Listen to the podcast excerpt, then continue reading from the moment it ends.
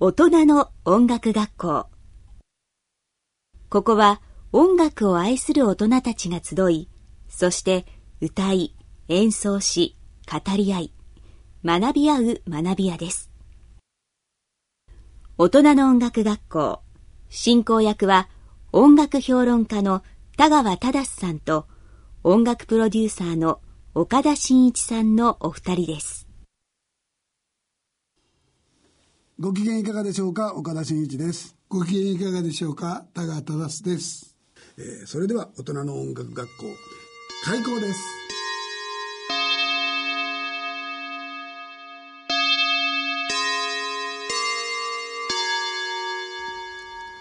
今回はゲストに学研大人の科学マガジン編集長の西村俊之さんをお招きしてお送りいたします。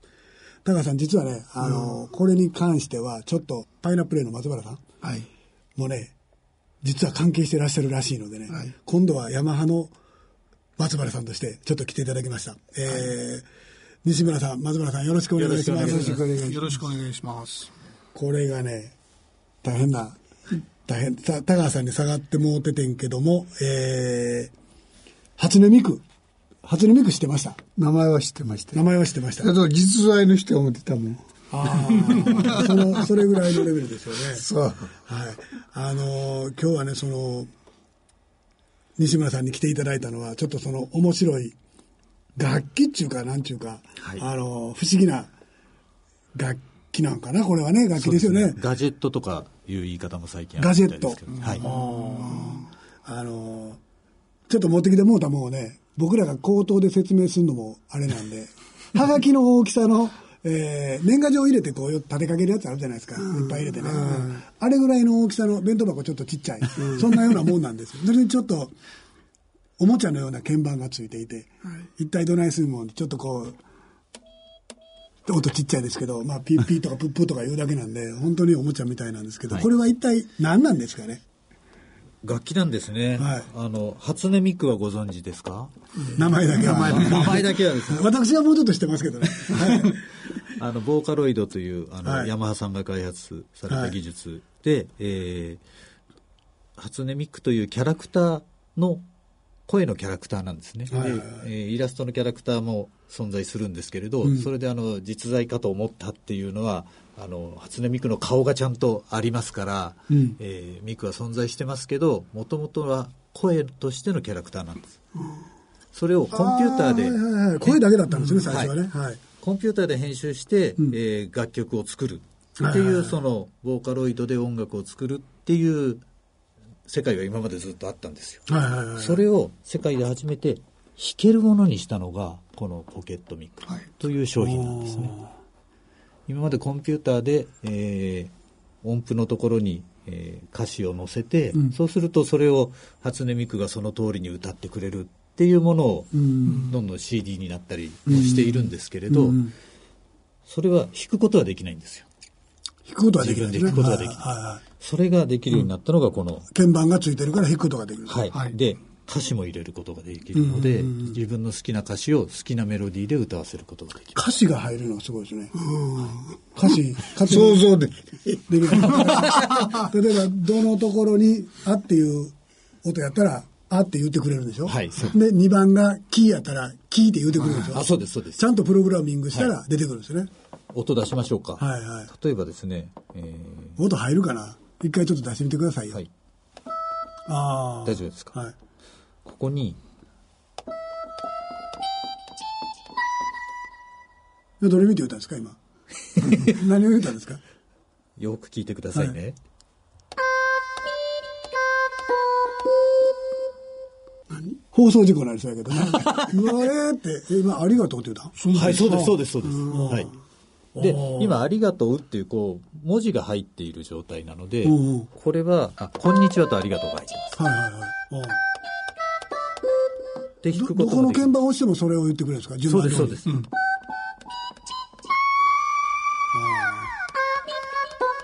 ああ感心してばっかりです。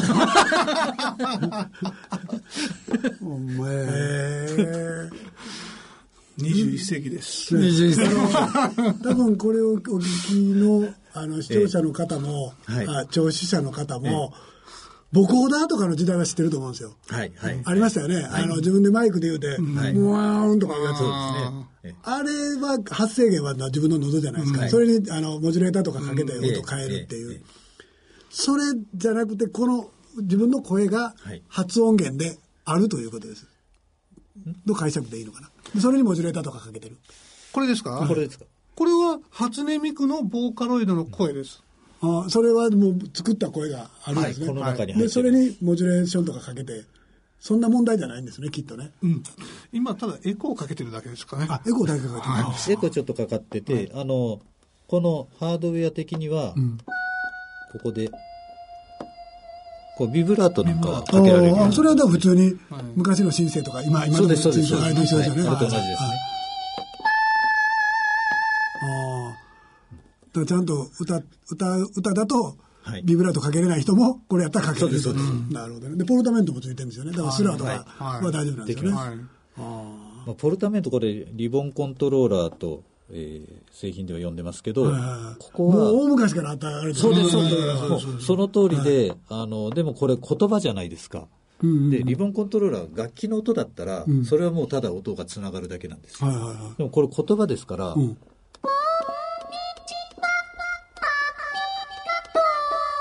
喋ったりできるんですよ。一音でおーってなるわけですね。はい、音で、音楽ではなくてここで会話をすることだってできるっていうことなんですね。よく子供のおもちゃで、あーって押したらあーって言ったりとか、ミッキーのがあいうえおなどですね。あれに近いもんですか？あれの違いますね。あれのずっと、先端技術を入れたものですね。なるほど。でなんでこの音楽大人の音楽学校にですね、うん、こんな楽曲が登場したかというあたりをね、ちょっと一回この音を開発したのが実はそのパイナプレイのピアニストでYMOの松原さんなんですよね。あ、そうですね。はい、で、それを製品化して、まあ、これと大人の科学マガジンっていうので編集してる西村さんが、まあ、今日来ていただいてこういろいろ説明していただいてるんですけど、なぜ大人にこの楽器と言っていいのか、なんて言っていいのか、これをちょっと提案してみようやないかと、面白いんじゃないかというあたりは、はい、我々ね、大人の科学マガジンの通常の読者層って、うん、40代が中心なんですけれど、うん、次に多いのが60代以上なんですよ。で、あと10代なんですよ。あ、10代。今でも学研、今ね、もう休館してしまった科学と学習休館してしまったんですけど、小学校の頃撮ってましたよ。ありがとうございます。多分まだ入社してらっしゃらない頃、入社してないとか生まれてないかもしれないですね。そうですね。で、僕も撮ってましたんで、でそれの大人版なんですよ。普段出して。で付録ついてるんですか？やっぱり付録ついてます。ラジオがついたり、カメラがついたりして、で40代のお父さんっていうのがメインの。そうなんですけれど、その上に60代以降っていうのは実はこの層のお父さんの層っていうのが一つありまして、僕らの世代ですよ。はい、そうですね。でこの40代の層のさらに10代っていうのは子供の層なんですよ。じゃあ親から孫から3代でちょうど3世代つないでいて、でこの初音ミクというボーカロイドっていうのは今10代中高生さらにキャラクターとしては小学生まで、人気のキャラクターで、音楽を聴くのは中高生ですけどキャラクターとしては小学生までっていう下にどんどん広がっているキャラクターで、40代50代60代の我々おじさんは今一つついていけないかもしれないところなんですが、こうパッと絵見た限りではついていけなさそうな感じどう見ても、これであれでしょ、作ったりはしないんでしょ。大人の科学マガジンに付録でついていて自分で組み立てるということではない。さすがに組み立てるところは作りようがなかったので、もうこれは完成品ですね。僕らちっちゃい時は鉱石ラジオとかね、ああいうのが付録でついてて、それで学校で配られるんですよ。高橋さんの時ありました？科学と学習ありました？いやいや、ないでしょ。戦前やもんね。戦前違います。戦後ですよ。小学校の時よ。小学校は戦前でしょ。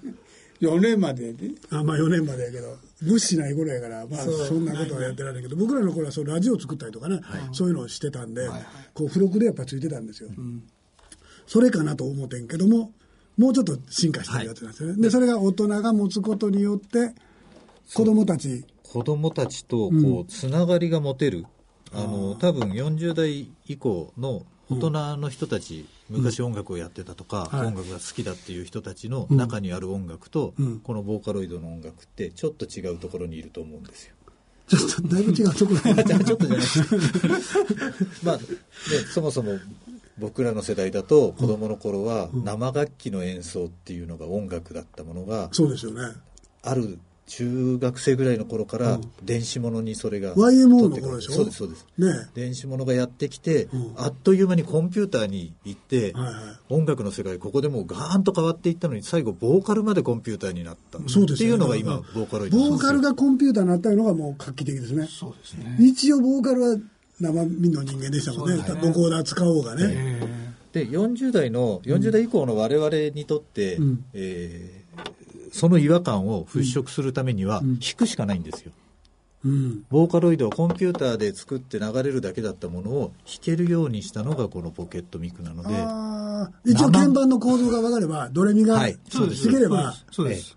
これを生楽器って言っちゃ怒られますけど、まあ、生で弾けるんですよ、これはね、はいはいはい、なるほど、はい、それで、はい、そうすると、うん、子どもたちが、うんボーカロイドを聴いている、うん、まあコンピューターで作ったりは身に慣れてるわけですね。そうですよね、はい。そこで一緒に音楽をやることができるんです。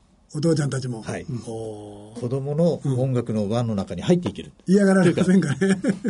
逆ですね、うんこっちの世界に子供たちを引っ張ってこれるんです、ね。おその方がいいですよね。なるほど。なのでこう。家に1台あったら家族みんなが寄ってきて、うん、こうワイワイできるような。いやいや3台でしょ。あそうですね、人数分です。1人1台。はい、1人1台あって、うん、みんなでこう合唱、うん、楽器で合唱ができるんですね。あ歌やからね。はい。うん、そうあハモってみるとかね。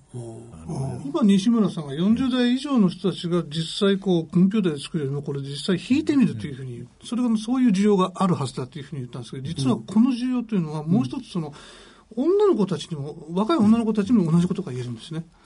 彼女たちは今ボーカロイドというのはどういうふうにするものかというと、聴くものなんですね、はい、あとはカラオケに行って歌うものなんです。カラオケでそれがまた分からんところですねボーカロイドの曲をボーカロイドのように歌うというのが彼女たちの今 その流行りなんですね。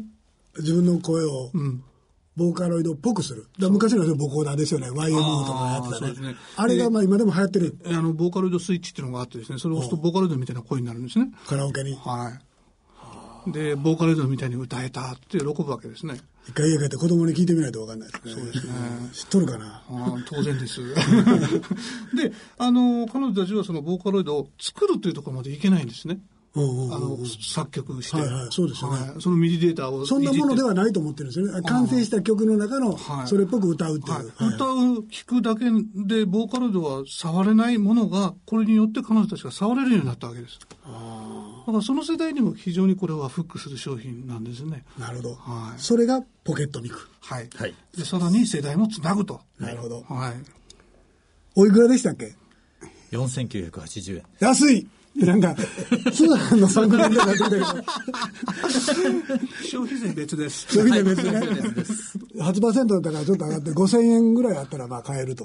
5000ちょっとかな、はい、ねえいやなんかジャパネットみたいな、ね、ジャパネットみたいなね一家に3台、うん、お申し込みはラジオ日経までそんなことはないですけど、これでだからポケットミクでそれいろんな人が音楽を作り始める。はいでね、自分で曲を作ったりももちろんできるんですよね、はい、いわゆるコンピューターミュージックっていうやつが、うん、そうコンピューターミュージックは今までもボーカロイドの世界としてあるんですけど、これだけでも作曲のツールとしても十分いけるんですよ。というのは例えば、うん、これ僕のお気に入りなんですけど、はいはい、ここイロハが入ってるんですね、はいはいはい、イロハにこれにいろんなメロディーを、うん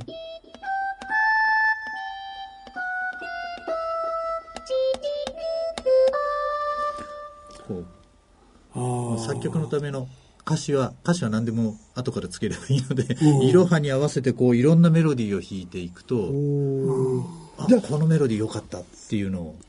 例えば、逆に言うと、その歌詞をさっき書いた、要するに曲線か詞線かでの詞線項で書いた、詞を書いた、詞だけインプットする、それで自分でどのメロディーがいいかなというのを探りながら作ることもできる。できます。そうです。初音ミクが歌ってくれる。やっと使えそうな気がしてきました。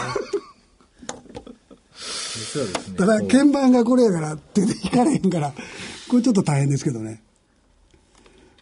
でこれも、ちょっとラジオで ね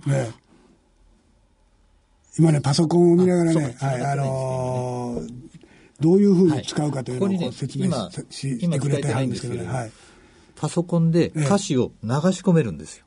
歌詞を入れてね、パソコンね、でこれインターネットのブラウザーでそのページにアクセスすれば、別にダウンロードとか何もしなくても、ここで歌詞を入力してここに入れることができるので、今おっしゃった自分で先に歌詞を作ってここに入れておいて、それを弾く、もうで抜いてもずっとその歌詞ここに入ってますから、データで残ってる、持ち歩いて常に作曲し続けることができます。なるほど。しかもミクの声で、ミクの声でね、ミクの声がちょっと歌詞に合うかどうかは難しいんですけど使い方は見えてきたの、そのさっきからミクってさっきおっしゃってて、そのバーチャルなね、この人すごい活躍してるんでしょ。そうですね、多分今日本で一番有名な歌手じゃないでしょうか。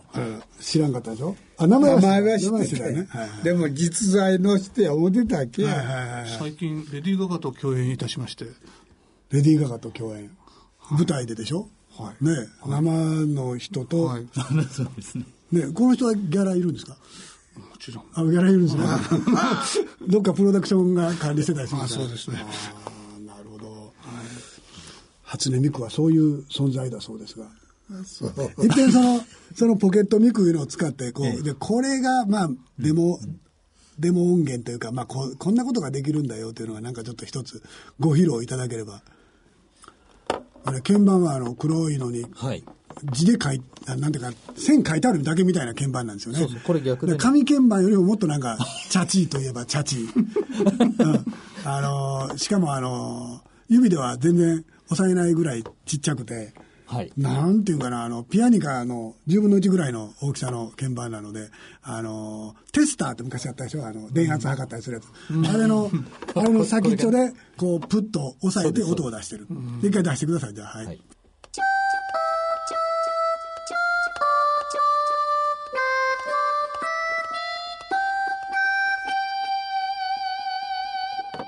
蝶々がちゃんと歌詞通り出てくるってね。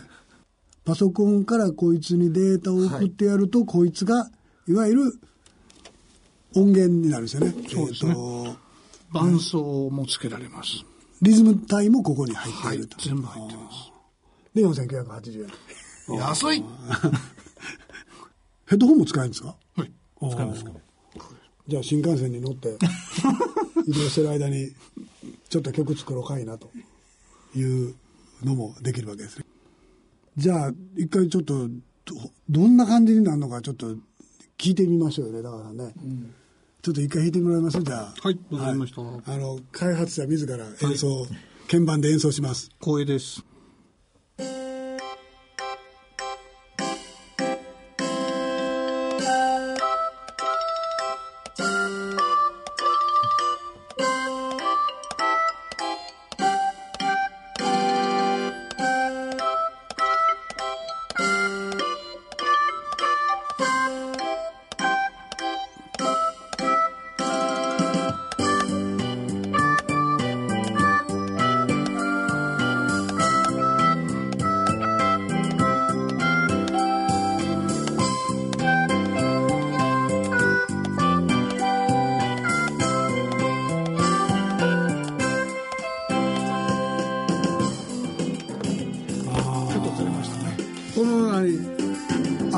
あれはここに入ってる。今弾いてるんですね。アレンジしたものはここに入ってます。データは鳴ってるのはそれでポケットミクです。データを送り込んで鳴らしてま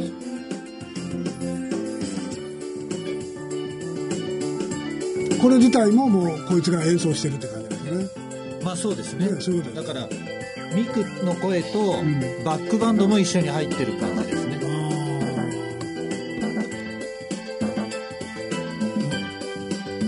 松原さん、開発者自らもっぺん弾いてみます。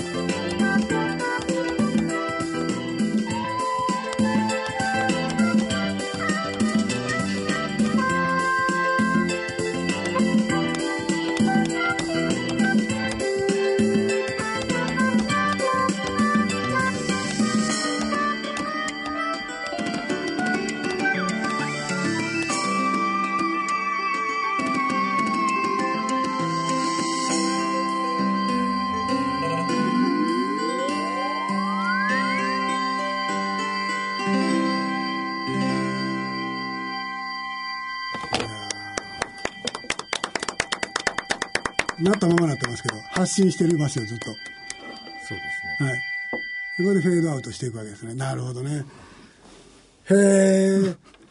これであれでしょ、でも松村さん、はい、先ほど西村さんがおっしゃってたように、娘さんとの交流が復活したんでしょ？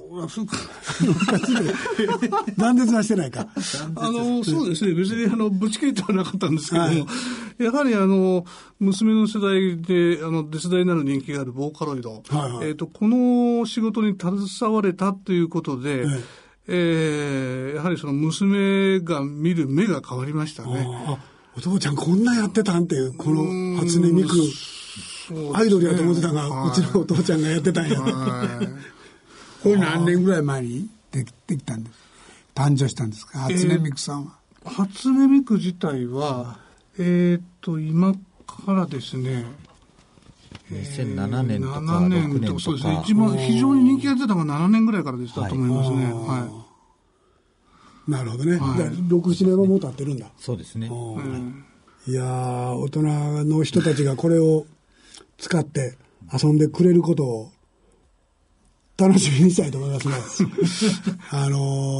もしもこれで曲を作って、オリジナルを作って応募してくれたら、面白いですね。大人のバンド大賞。大人のバンド大賞の中の一つの楽器としてね。はい。でもぜひバンドで、何人かは生でやってほしいんですけどね。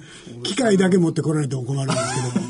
はい、じゃあこれを3台ぐらいでバックバンドはちゃんといると、はい、いう感じですね。か5人おってこれ1人ずつ持ってやってもいいんですけど、リズム体とか出せないでしょ。でもそうですね、リズムだけとかっていうのはね、生の方がいいですよ ねだからリズム生でメロをこれでやるとかね、うん、ぜひそれで応募していただければね、はい、そうね、我々も紹介した甲斐があるという。ぜひね、ボーカルの人が一人でハモってるっていうのがありですね。いいですね。 3D プリンターみたいなもんよね。そうやね。ね、そうですね。まあ形がね、形から言えば、そうですね。3D プリンターみたいな。あれもなんか謎でよくわからんけどね。まあでもこっちの方があれはまだこう物を作っていくわけやから、レーザーでこう形作ってね。これの方が不思議ですよ。どうして活用するのかなと思って、でも今見てたら大体大人のバンドの人はとっつきにくいかも分からへんけど、まずはおもちゃやと思って、まあそうですね、音出してもらって遊びですね、はいはい、そんなことで今日は大人の科学マガジン編集長の西村俊之さん、はい、そして、パイナップルAのピアニストでもあるけども、今回はヤマハの松原さん、はい、お二人に来ていただいて説明を受けました、はい、どうもありがとうございました。ありがとうございました。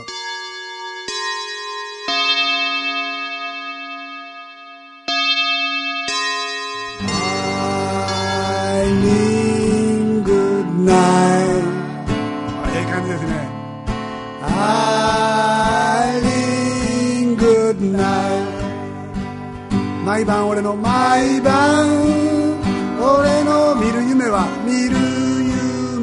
はお前のことばかり、はい、もう一回いきましょ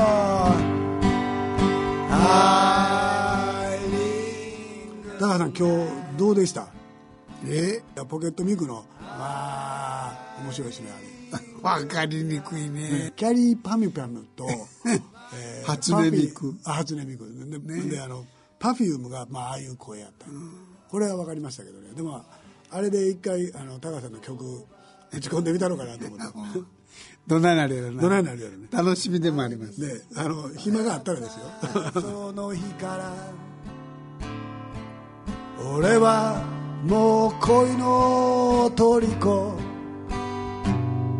お前を忘れるくらいならいっそ死んでしまいたい。はい、一緒に。さてここで番組からのお知らせです。2014年度ラジオ日経大人のバンド大賞の応募が始まります。応募の要項は CD1 枚に1曲で5分以内、もちろん何曲も応募していただいて大丈夫です。毎月応募していただいても全然 OK です。40歳以上の大人が1人以上含まれること、もちろん1人で40歳以上なら応募していただいても大丈夫です。オリジナルコピーどちらでも OK です。オリジナルは番組上オンエアがすごくしやすいんです。高さん実は著作権がかからないので、はい、ポッドキャストでも、オリジナルだと聞けたりします、毎月末に、応募を締め切りまして月間の優秀曲賞を決めます、これらをまとめまして年間のグランプリを決定していきます。詳細は大人の音楽学校の番組ホームページ内で掲載をしておりますので、ぜひこちらでご確認ください。番組では疑問質問ご意見ご感想もお待ちしております、宛先はこちらラジオ日経大人の音楽学校、郵便番号の方は1058565、ラジオ日経大人の音楽学校大人のバンド大賞係までです。ぜひいろんな意見いろんなご感想応募の方もよろしくお願いしますね、それではお時間となりました。お相手は私岡田真一と田川忠でした。それでは次回までさよなら。さよなら。